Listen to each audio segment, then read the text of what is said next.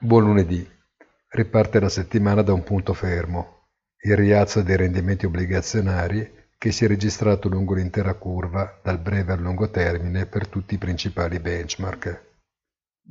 Ai non addetti ai lavori, più interessati e sensibili, come giusto che sia, ai movimenti di Wall Street o altro indice azionario che hanno più risonanza dal punto di vista mediatico, la cosa può passare quasi inosservata, ma una valenza e portata assai rilevante.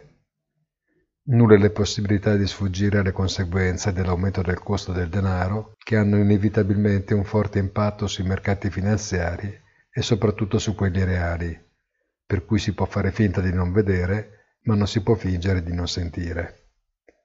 In settimana il dato sull'inflazione USA potrebbe rappresentare un decisivo acceleratore su quanto sta succedendo e la giornata di lunedì quindi la data più delicata in senso assoluto.